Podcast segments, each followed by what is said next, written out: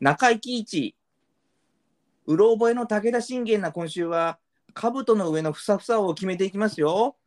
せーの、小谷エンジニアリングの。わわお。お、こんにちは、ケンジ君だよ。あまり呼ばれないと、うんイギリス帰っちゃうよ。グレートブリテン島？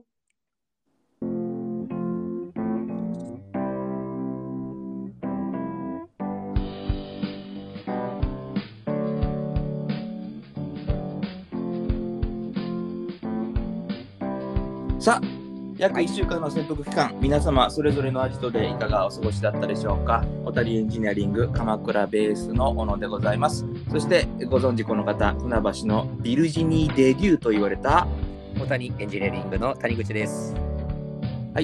さあ本日もあ前田美晴さんの出身地としておなじみの鎌倉市と佐藤珠緒さんの出身地としておなじみ船橋市を結んで二元中継で配信しております。そうなんですね。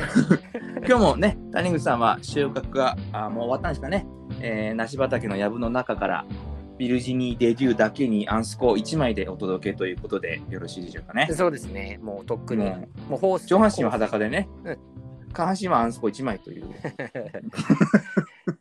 非常にあの原始的な形で。原始的なそうですね、もう脇から、アンスコの脇からいもうあれがね、ディック・ミネが見えちゃってる。ね 大丈夫かなって引っ張りました。ね。ね先週から引っ張ってんの、ディック・ミネでございます。もうもう先週のことはなんだよって思う人はね、この概要欄から。あのね 概要欄って何やねん。なんだその概要欄っていうのは。いやいや食いつくぞ、知らんもんは分かんないからね。なんか概要欄っ YouTube てのね、概 YouTuber 要の方がはいはいよく言うんですよ。なんか概要欄とか概要欄を。チェックしてくださいねとかって言うんですけどね。私もその概要欄、うんどどこにあるんだろうって思って、どこにあんねんってね。めんどくさくて別に一回も探したことないんですけど、なんかそれ行ってみたいなっていう、その、でも、谷口さん、一応、あ YouTube の YouTuber の方のその動画をご覧になってるっていうことですね。ああ、もう拝見してますね。ああ、なるほど、なるほどあまあその、なんと言うんでしょうかね、有名な方か、と YouTube を、あの、うん見ていますね。まあその自分の中で。だから YouTuber なのかな、その、えっと、ヒカキンさんとか、そのヒカキンね、もうはじめ。社長さんとかね。うん、あの、はいはい。出てこないんですけど、うんすごい有名な2人しか言わなかった。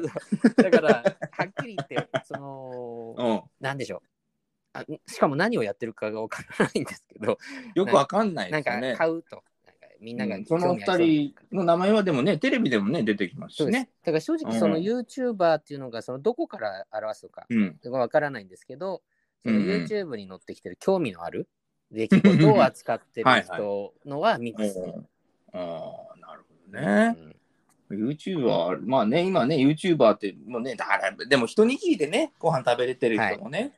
そうですね。うん。で、やっぱりむちゃくちゃやってね、うん捕まったりとかする人もいるしね、やっぱり。食べていくのが大変だなと思いますけど、いや、本当ですよ。谷口さん、そうです。あの、他でもないんですよ。先先週というか、前回第6回の時の時にですね、はい。あの、ガッキーの話が出てきまして、うんうん。で星野源さんふざけんなと、うん。星野源さん好きなのにふざけんなっていう話でですね、はい。もう星野源さん注目してますから、ん。ドクターコトー診療所からって言ってしまったんですが、ね。言ってましたはよ、これは。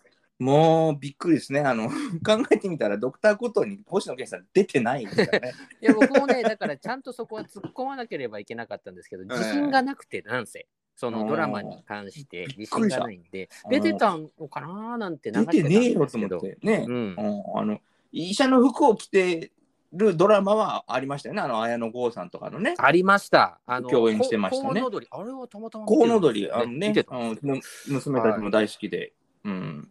アマゾンプライムビデオでよく見てますけど、じゃないんですよ。だからとにかく、なんでドクターコトー出てきたかっていうと、はいあのもう一人私の大好きな女優さんで、あの菅野美穂さんというね、うんうんこの方をこう無残にもですね、私の菅野美穂を奪っていったのが、はい堺雅人さんそうですね。はい。で、ドクターコトーの、その、まあ、ちょっと嫌な先生の役で出てたんですね、堺雅人さんがね。うん。ああ。うん、そうでそのドクターこあの後藤先生っていう先生が主役なんですけど、はい。後藤先生に向かって、後藤先生ってすごく嫌なね、はいはいはいはい。後藤先生って、ちょっと、ちょっとごめんなさい、もうちょっと練習しますけど、ええ誰誰ですか？今の。2回ぐらい出てきましたけど、どなただったのかなって。あの今のは堺雅人さん。ああ、そうなんですね。まあ、まあ、全く似て非なるものと言いますか。エセと書いてそうですね。はい。残念ながら、かなりエセでしたけど、ええもうもうあれ吉岡秀隆さんにはい。絡む、そうそうそうちょっとね、エリートのお医者さんの役で出ておられましたけど、ね。ね、吉岡秀隆さんっていうのはね、バカ野郎なろっていうね。え？バカ野郎なろうっていうの？全く言わないですよね。だって、じゅ純ですよ、純。中古の野郎ってなりますよね。そんなお父さんも出ないですけどね。ふぎ三つよって。黒い竹でそういうのないですから。いやいや、あったです。妊娠させちゃった時にね、慌てて。あ、ありましたっけね。そう。で、その時に、うふふそれ、ふぎ、ふぎ三つよってなる。ちょっと伝わりづらいですけど、あの、結城ない 結城ないさんのかん回の時ですね。はい。で、その後、あれですよね。わあの、わかんないですけど、あの、スイカを持って謝りに行く。うん？スイカ、うんうん。かぼちゃだねあ。、いや、かぼちゃでした、ね。スイカか？かぼかぼちゃだね。つかなんか出てきたんじゃなかったですかね。ああ。うん、せいって。で、な、うん。なんだね それはもうね、あの、もう大ソーラジャケンと同じ。もうあれですよ。本当にね、あの、ね、文ターにも出てましたからね。はい。えそうでした、そうでした。あの回も僕好きですね。ちょっと脱線し始めましたね。すいません。うんねまずはちょっとしっかりと。ーあそれではまずね、まずちょっとお詫びして訂正いたします。あの、はドクターことによるとね、星野源さん出ておりませんでしたと。はい。で、えー改めてお詫びいたします。多分、私が勘違いした理由は、コウノドリの、あの、いいお医者さんの服を だと思われます。ということですね。すいません。私も気づけませんでした。ということででした、ご容赦ください。こここよりお詫び申し上げ、撤回させていただきます。あ はい。まあ、でもね、星野源さんもいっぱいドラマね、出ておられまし出たてますからね。あうんまあ、わかんんなくもなりますけどね。すいませんねっていうところで。そうそうそう。だからね、ごっちゃになるんですよ。高井正人さんも最近になってバコーンと急に出てくるようになりました。あのね、うんあの、えーほら、谷口さんも漫画で読んでたおられたんだっけ？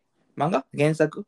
は小説でしたっけ？うんうんうん高井正人さんのあの、俺たち、えーバブル入校組でしたね？ああ、えっと、あれですね。半沢直樹の。半沢直樹の。原作原作のねでもほぼドラマの方の方が比重が大きいですね。あ、そうですか。ううんん。あれが、あそこ、スタートとは言わないですけど、まうんあ、あれでかなりね、まあ、スターダムはい。に近いですよね、やっぱりね。そうですね。その前になんかあのーそれこそガッキーですよ。まあ、あの、ば確かあの法律護士の、弁護士のうん。リーガルハイ。リーガルハイも、ああ、リーガルハイ、俺全部見たもん。た。いや、僕もです。なんか持ってますもん、いまだに。た楽しいドラマでしたね、あれもね。うん。ああいうのからですよね。ガンガン話すというか。うん、そうそうそうそう。長尺のなんかそういうキャラじゃないじゃないですか。ですよね。ドクターコトーの時うんおそらく、その、うん、ああ、そうですね。うん。すごい嫌なね、はい後藤先生っていう、そういう感じだから。え、誰ですか？今の。小野さんだよ。正しいですね。正しいです。坂井正人さんはいの。そうですね。だから、はいガッときた。ねだから、あれですよ、小野さん。うん。土下座して謝らないと いけないかもしれないですけど、土下座。ちょっと待って、あのね、土下座するのはいいし、実際にするのは全然構わないんですけど、はい。せっかくね、この堺雅人さんが出てきての土下座をするってことは、はいあの土下座をしなくちゃいけないわけでしょ？そうですそうですね。土て下座を。るちゃんの、片膝を。香川てるちゃんのね、そうですね。それ、むすっごい無駄じゃん。ラジオで。ですね。ええ音声配信で土下座を、あの、香川照之の、ん何常務でしたっけ？え、な、なあ、えっと、大和田常務。大和田常務の真似をしながら土下座をするって、あのね、安田大サーカスの団長のように真似をする、しま していいですよ、しますけど、僕が土下座をすごく全力でやっそうですね。その誰か、ケツは持ってもらえるのかという、まあ、だから、あれ、概要欄で、後で見ていただくと。概要欄って何やねん。概要欄ってという何ことでね。はい。なりますけど。すいすいませんでしたっていうことで。はいですね。謝罪していただきたいです。そうですよ、谷口さん、あの、思い出して、は隣の、そで出てきました、中井貴一さんう、ですよ中井貴一。さん。もうこの前ね、もう何第何回忘れましたけどね、最はい初出てきて、話足りないのになんとなくずっと話足りないまんま、のねラキー、ね、ラッキーセブン第7回迎えてしまいましたけどもね、これはちょっと語り足りないなと思いうんましたうんね。お願いしますよ。うんこれ中井貴一さんっていや、まあ、なんせあの、ふ大河のね、はい武田信玄。これが、やっぱり、素晴らしく良かったなと。ね、うん谷口さんね。あの取り扱っていただくその武田信玄自身自体はいがもうすでにこうハマりますもんね。そのそうなんですよね。まあダンかっこいいんですよダンスたるものみたいなところもあうん、るじゃないうそそうそうそう。名家に生まれてね、天下取らずしていかがすると、こういう人なわけですよ。うん。で、この大河ドラマは原作はあの新田次郎さんの、まあまあ、だからうんベストセラーですよね。うん。で、で、実は昭和の最後の大河だったんですよ。あその年かなそねうんうんその年、昭和天皇亡くなられ、崩御されてですね、最後の大河だったんですよ。はい。で、で中井貴一さんはね、まあ、当時まだフレッシュな、まだって失礼だけど、今もフレッシュですけど、でしょうね。当時大変フレッシュな俳優さんで、で、だからあれですよ、あの、独眼竜政宗。はいはいはい。渡辺これがまあ、今でもダントツ一番なんですよね、あの、うん大河の平均視聴率って。ほう。で、これに続いて2位なんですよ。あ武田信玄。まあでも、平均視聴率は。あありえますね。ありえるでしょう。でうん、まあ、あの、1989年か90年かちょっと忘れましたけど、そのうん当時ですから、まあ、あのね、えー当時フレッシュなドラマといえば、我々の大好きなね、はい。危ないでか。アブデカですね。アブデカ。アブデカでおなじみ柴田恭平さんが上杉謙信だったんですよ。うんうんうん。おーって思うよ。おーで、あの、瞬間最高なんかはね、だって、あの、独眼竜を超えてるらしいですね。ほう。なるほど。だから一番らしいです。あそれはそれですごいですね、やっぱり。すごいんですよ。だからもう実はものすごいお化けみたいなやつなのに、あまりにもその、独眼竜政宗のイメージが強いじゃないですか、大河ドラマはいといえばみたいなね。うんあの、ま、お谷口さんとのお話、おしゃべりしてる中でもたまにもこれも言いますけど、あの、ラストサムライにで主演した渡辺謙がしみじみ言った言葉が、やっと伊達政宗を 俺は卒業できますって。だそれぐらい巨大というか偉大なインパクトが強いね、うんインパクト強烈な。で御家人残苦労よりも独眼竜政宗を卒業できた方が嬉しかったっていうさ、うんうんうん5シリーズやったんだよ。そんなにやったのに。御家人残苦労。それよりも政宗の方がやっぱり背負ってる荷物としては重かったんでしょうね、やっぱね。うんそれしみじみ言うっていうね。で、中井貴一さん。中井貴一さんの話ね。だから、あのーあれですよ。ね、ドラリでも言いましたけど、あのふさふさね。そう。あれ何って知ってる人は知ってるけど知らない人じゃないでしょ？あの、ふさふさついてるじゃないですか。いや、そのね、記憶ないんですよね。別に、その、いや、そこって見るじゃないですか。やっぱ武将の何か。そうそう、兜ね。はい、まあ、家紋ですとかっていうのはうん見るところなんですけど、なんかあんまりあんまりイメージない。イメージんかないんですよね。し白髪みたいなふさふさふさっていうのがね、はい武田信玄の、まあ、兜のね、イメージなんですけど、うんうんうん。あれはね、や役の、なんか説明するも意味がなく、役のね、はい毛なんだそうですよ。ああ。ヤクってあの牛の仲間ですね。うんうんうん。で、日本にいないから、当時としてはもう超激レアのなるほど。輸入品なんで、もう、うん、だから金に焼かせてつけたということですよね。だから当時それだけお金があった裕福なあの武将というかね。なるほど。そういう権威を示すといそううそうそうそう。意味も？ああ、うんなるほど。まあ、ご本人、ツルツルだったからかなとかっていう、そういう。それ肖像画肖像画のので描かれてますけど。でしたよねって思ってる。うん、うん。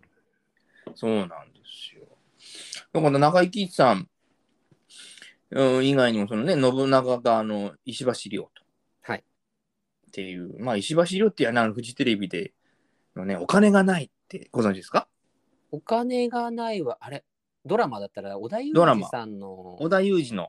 主はい、演のやつですよね。で、織田裕二が、なんか、こう、ひゅほっとした、ひょっとした雰囲気で、こう、就職できちゃう、ものすごく大きな保険会社の社長さんが、あなんとなくなんとなく記憶にはあるんですけどね、はっきりとこれはうん織田信長の役でね、うん。出てたとかっていう、まあ、非常に豪まあね、大河だから豪華な当たり前なんですけどね、はいはい。はい非常にうん。インパクトのある映画ドラマでしたね、やっぱね。うん。うんそう。まあ、だから、あとほら、なんだっけ、じゃじゃ馬ならしとかね。ありましたね。あれは、じゃあじゃあ、あれは内田有紀さんそうです。いや、あのね、内田さんじゃないです。水木有沙ですね。あ、そうだそうだ。そうそうそうあと、草刈正雄さんがね、そうだ。でも名前はもうはっきりと覚えてるんですよね。そのじゃじゃ馬流し、見てたなっていう。見てたね。あの非常に、あのまたいいんですよ。あのお金がないもそうだけど、この逆転劇ね。うん。これがいいんですよ。すね草刈正雄さんにその会社をね、乗っ取られちゃうんだけれども、はい。乗っ取り返してやるというね。うん。これ、恵比寿吉和さんも出てましたね。おお、そうでしょう、うん、どあの土木作業員になるんですよ。そんなあの会社を乗っ取られちゃってね。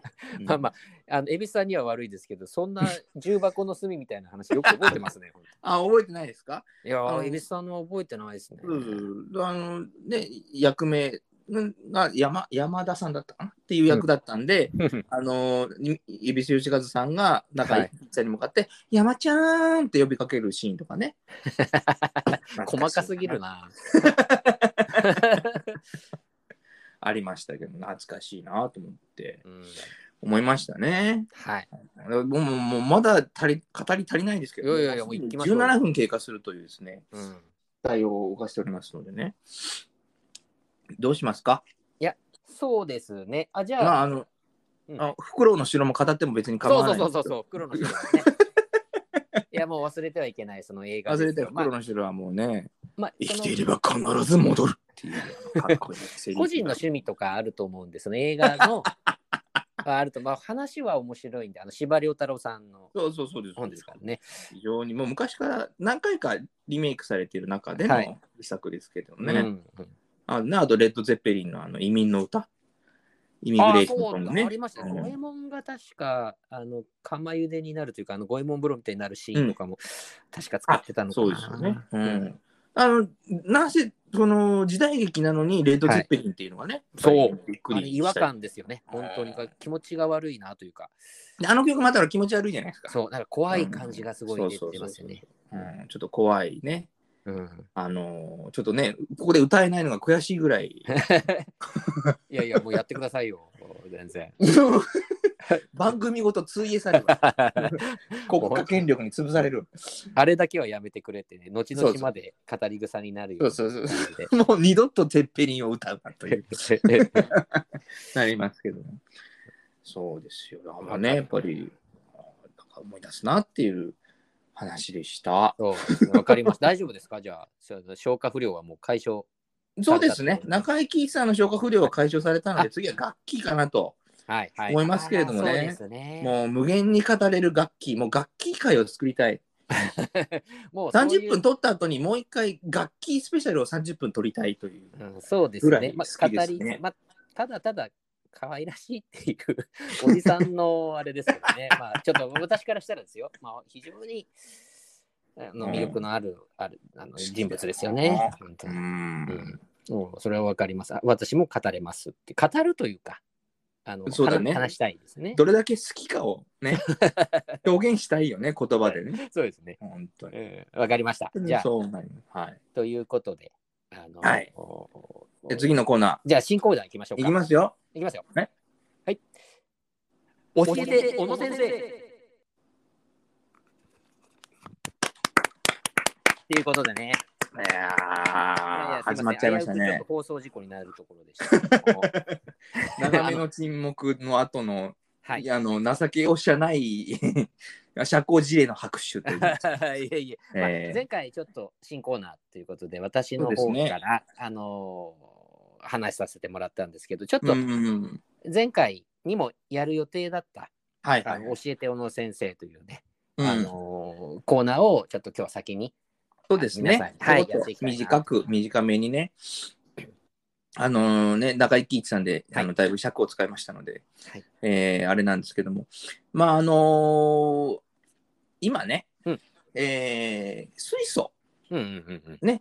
えー水平リーベの水ですよね。はいはいはい。最初のですね、元素記号。一番最初の一番、えー元素として軽い元素、水素なんですけど、はい。まあ、この辺についてちょっとね、少し、えー意見申し上げたいというところでしたね。ほうほう。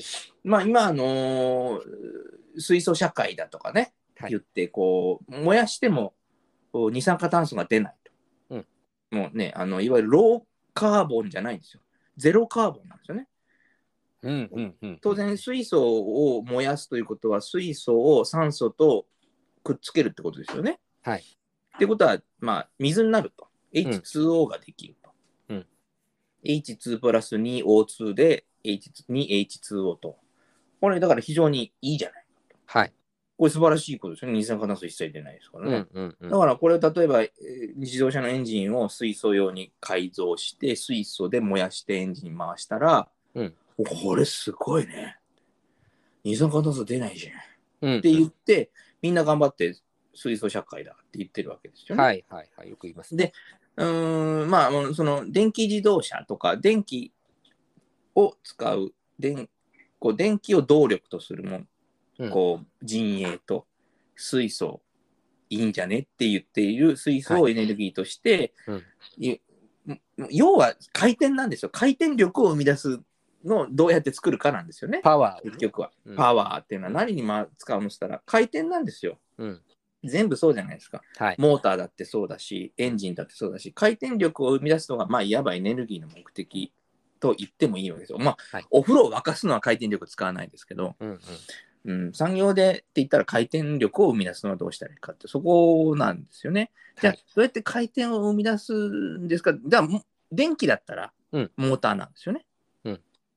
うんで、水素の場合は、まあ、もちろんエンジンだったり、あとは燃料電池としてはい電気を生み出してから、それでモーターを回すとかってあるんですけど、うん考えてみたら、水素ってどうやって作るのよっていう話がまず出てくるんですよね。そもそも？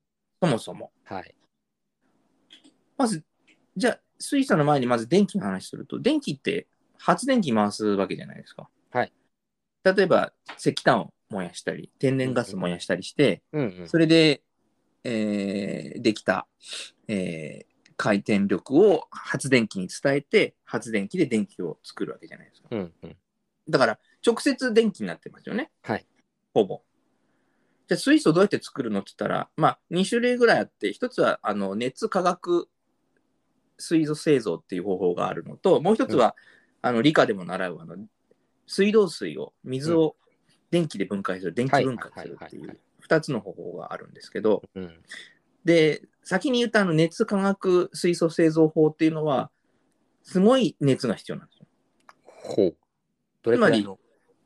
な何千とは言えないけど、1000度近い。だから、紙が燃えるぐらいの温度は必要なんですよ。うんうんうん。で、それを常に水に与え続けたりとかしなくちゃいけないわけですよね。はい。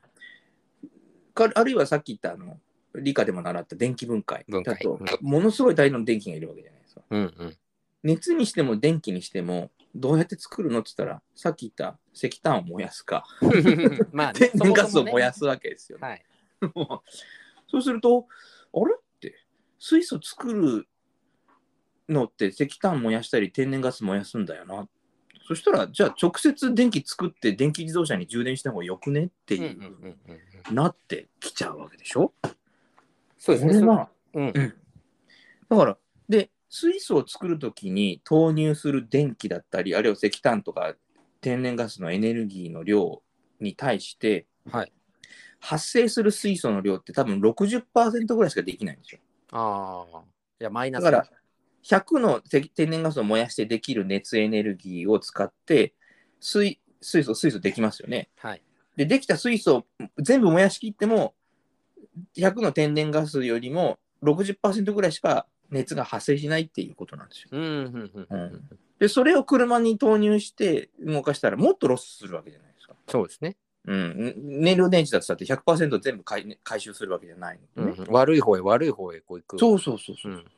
だから、つまり、火力発電所で電気作って、その電気で水を電気分解して水素作るんだとしたら、うん。直接電気に変えた方がロス少なくていいじゃねえかって確かにそうです。なっちゃうんですよね。あれじゃないですか？うん。あの、今は、その生み出すエネルギーの、まあ、そのじうん実証実験とか、うんうんそのそういうところで、あのうん。他のエネルギーを使わなきゃいけないけど、うん。あの、自走できるようになったら、水素だけで。うん。うん、いや、そもそも、だから水素のエネルギーは、うん。水素を動作るために、そのエネルギー必要だよね分うん。も水素ので作れるようになったら、あ、それは一番いいですけどね。ね、よ余剰分まで埋めるようになった場合は、その分は、あの皆さんどうぞ使ってくださいっていうふうにはなってくといいんだけどうんですけどね。結局、うん、結局、そのエネルギー転換の時に必ずロスが生じてしまうんで、そのロスをギリギリまで減らしてあーはい90%まで10%しかロスしないというふうに持っていくことはできても、うん逆転はできないんですよ。1.1倍はできないんですよね。おー必ずロスするのでだからつまりなんだ。うん、つまり今あの国社会はその、えー二酸化炭素をはい。なるべく出さないようにしようっていう話と、うん。原発はやめようっていううんうんうんうん。2つを同時に推し進めてるんですけど、その答えがじゃあ水力発電だったり、はい。えー風力だったり太陽光発電だったりっていうふうには今のところなってないんですよね。はい。うん。で多分今後もならないんです。うん日本の需要全部を満たす太陽光発電をしようとすると新潟県のいが一つ完全に 太陽光発電パネルで覆われてしまうんですね。おお。それぐらいってう面積が必要なんです。そんな山切り崩してやんのかいって日本でそんなことできるわけないじゃないですか。平野はもうみんな人住んじゃってますからね。うんうん。だから現実的じゃないので、だったらどっちかを手放さないとダメだねっていう話はあ、なるほど。脱原発をやめるんですかそれとも二酸化炭素排出削減をやめるんですかって話になっちゃう。うん。二者択一になっちゃってるんで、だからみんなで考えなくちゃいけないんですよね。はい。うん。でも二酸化炭素は多分ダメだよ。地球温暖化さしてるよ、きっと。そうですね。俺はそう思うね。うん。うんだったらもう原子力発電所は嫌だけど回すしかないんじゃないのかなってかえ思いますけどね。逆にね、そっちはもうんう安全性を高める方にシフトしそうなきゃそいうけないそうそうそうそうそう、今までの何十年戦後何十年っていう間にこう経験を積んできてるわけじゃないですか原子力発電所の危なさっていうのはさ、うんだからそれを潰しあこう危険を潰して安全にしていくっていう方向でなるべくその二酸化炭素を出さないで発電してうん。で水素作るのは作ったっていいじゃないですかそうですね。別に二酸化炭素を出さない力で水素作るんだったら別に何の問題もないわけでしょ確かに。うん。うん、ロスしようが何しようが二酸化炭素出ないわけですから,、うんだからそれが一番いいのかなっていう気はするんですよああ、そうですね。だからうん、やめる、あやめるのは簡単だけど、みたいな話じゃないんですけど、まあ、その問題をね、解決するようにしていかないと、そうそうあれですよね。うん、じゃあ福島みたいな危ないところにあの津波対策もしないまま新しいのを作れとは俺も思わん、ま全く思わないけど、はい。じゃあ今現時点で安全だと思われる原子力発電所はもう一回回したっていいし増設する分にはいいんじゃないのって、俺も地球温暖化でなんかね自分の国がなくなるとかなんての考えたくないものやっぱり、うんその後ね原発の後に新しくエネルギーが別で出てくればそれはそれで新しくそれを導入すればいいと思うんでね、うんうんうん。だからなんかこう一つ日本はほら技術が非常に世界でも高い国だからちゃんと考えていかないと。おなんか水素燃やすと二酸化炭素出ねえじゃん。これすげえじゃん。いいないいななんて。なんかそういう。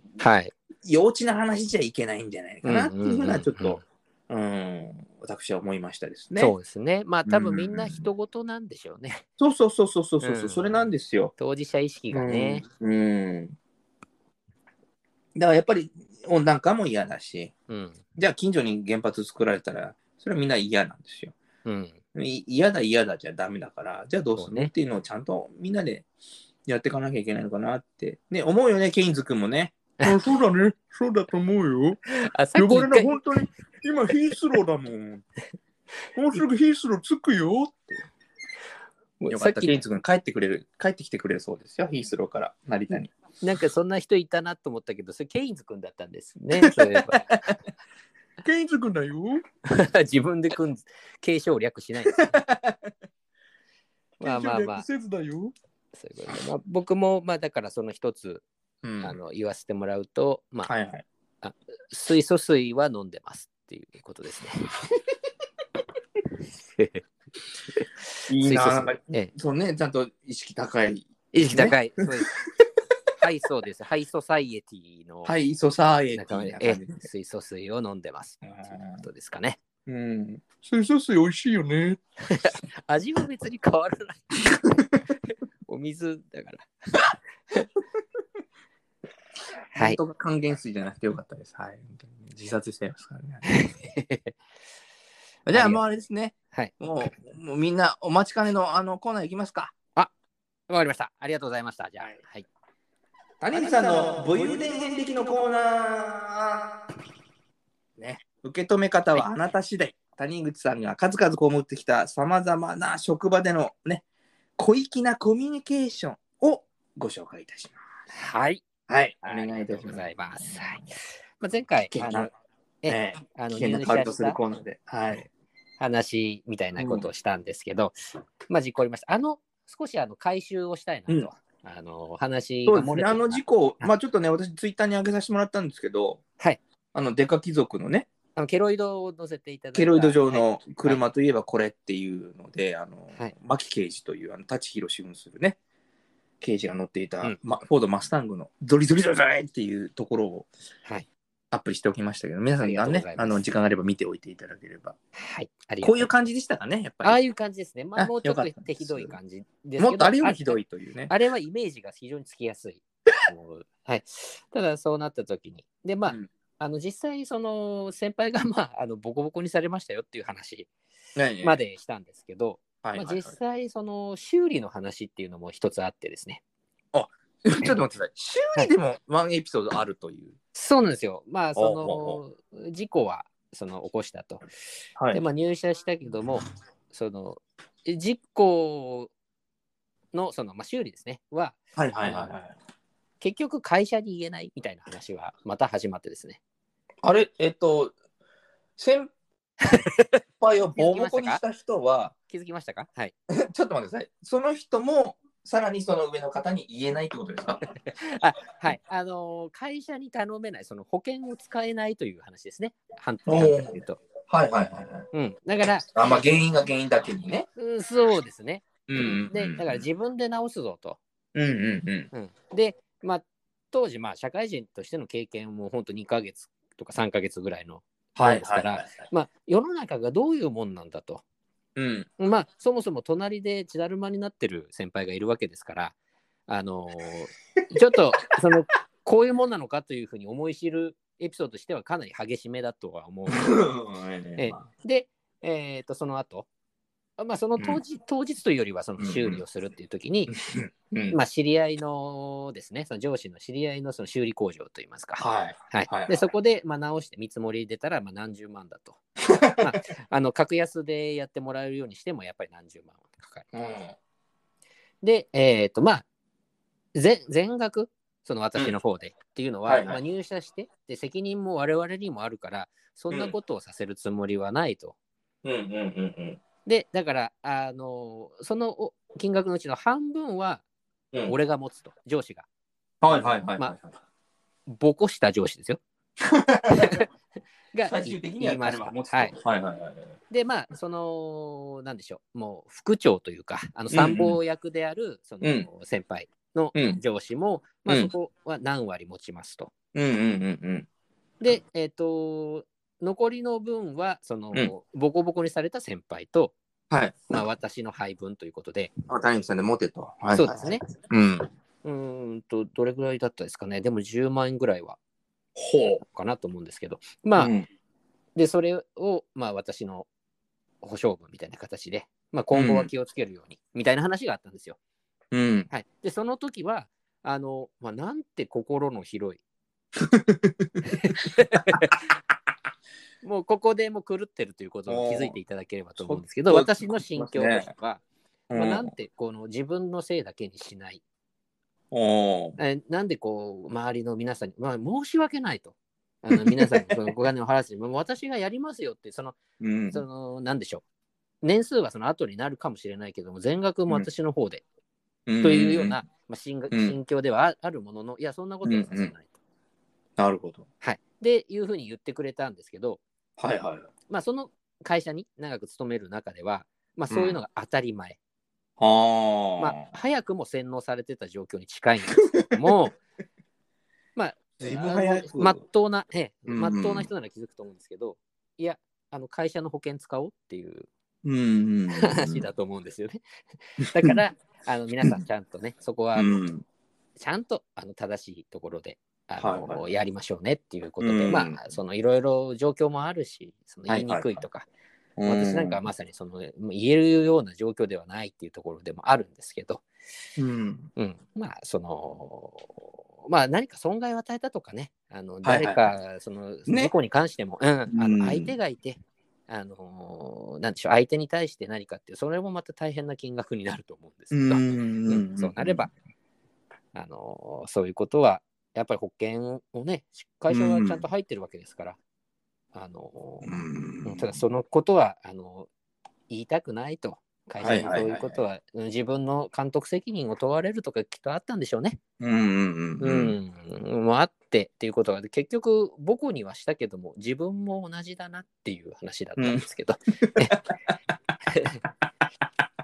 そうですね。まあちょっと、あのーまあ、他にもね、いろいろその武闘派編ということで、はいはいあのはい。私のそのいろんなエピソードっていうのは、またか語っていければなと、ぼポツポツと語っていければとは思うんですけど、まあ、今日他にもいろいろ考えてたんですけど、うん。まずはあの前回の続きみたいなんですけど、こうですね。ここれをですね、ちょっと今日お伝えさせていただくということで、ですねはい。えっと、繰り返しになりますが、えーそういうことになったら、ぜひ皆さんは、えー退職願いを書いていただければと はい。思います。はい。谷口さんは、なぜか耐えるという。え異常者っていうことですから。一番、実は一番異常だったのは谷口さんだった。そうなんですよね。はい。ド M だったのかなっていう ことになっちゃいました。はい。ね。いやー、難儀されましたね、それはね、やっぱりそうで。すね。過去ね。はい。もう本当に私はもう都度都度いろいろなお話聞かせてもらってますけれども、うんうんやっぱり難儀したなっていう。まあ、な難儀といえばね、あれですね、やっぱり、あのー関ヶ原の合戦に遅れた秀忠ですよね。はいはいはい。え徳川に二代将軍になる秀忠ですね、やっぱり、で、まあ、家康は怒り狂ってるはい。うん。けれども、その怒りをね、やっぱり抑えながらですね、はい。遅れてきた秀忠に対して、道中、難儀をしたらしいな、とこう声をかけたわけですね。で、そうすると、秀忠は、本当に申し訳ございません。今のこと、聞き戻しまして、あ あとこう、舌打ちを家康がしまして、そうすると、もう一回ゆっくりと全家臣の前で言うんですね。道中難儀をしたらしいなとこう言うわけですね。すると秀忠は「はいはい」とこうあこのシーンが僕は大好きです。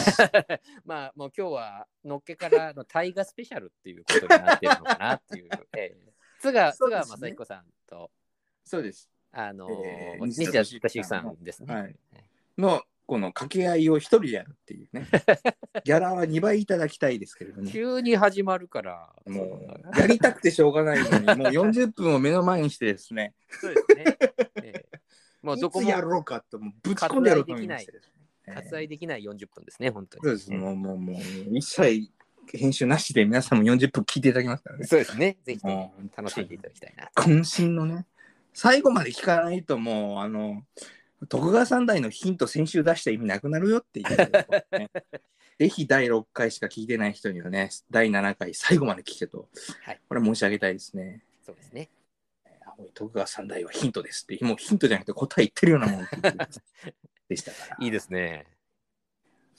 よかった、できた。うんもう、もう、思い残すことはない。もう、監督つかまくつってもいいぐらいねあのききっちりあの尺使いましたもんね、今。使いました。ぴなかなかのったり40分ぐらいでしたから。うんでも雰囲気出てましたよ。うんあよかったいついつもの雰囲気出てました。うんよかったよかった。あもうあの、これね、あの練習のために一回録音して聞き直すんですよ。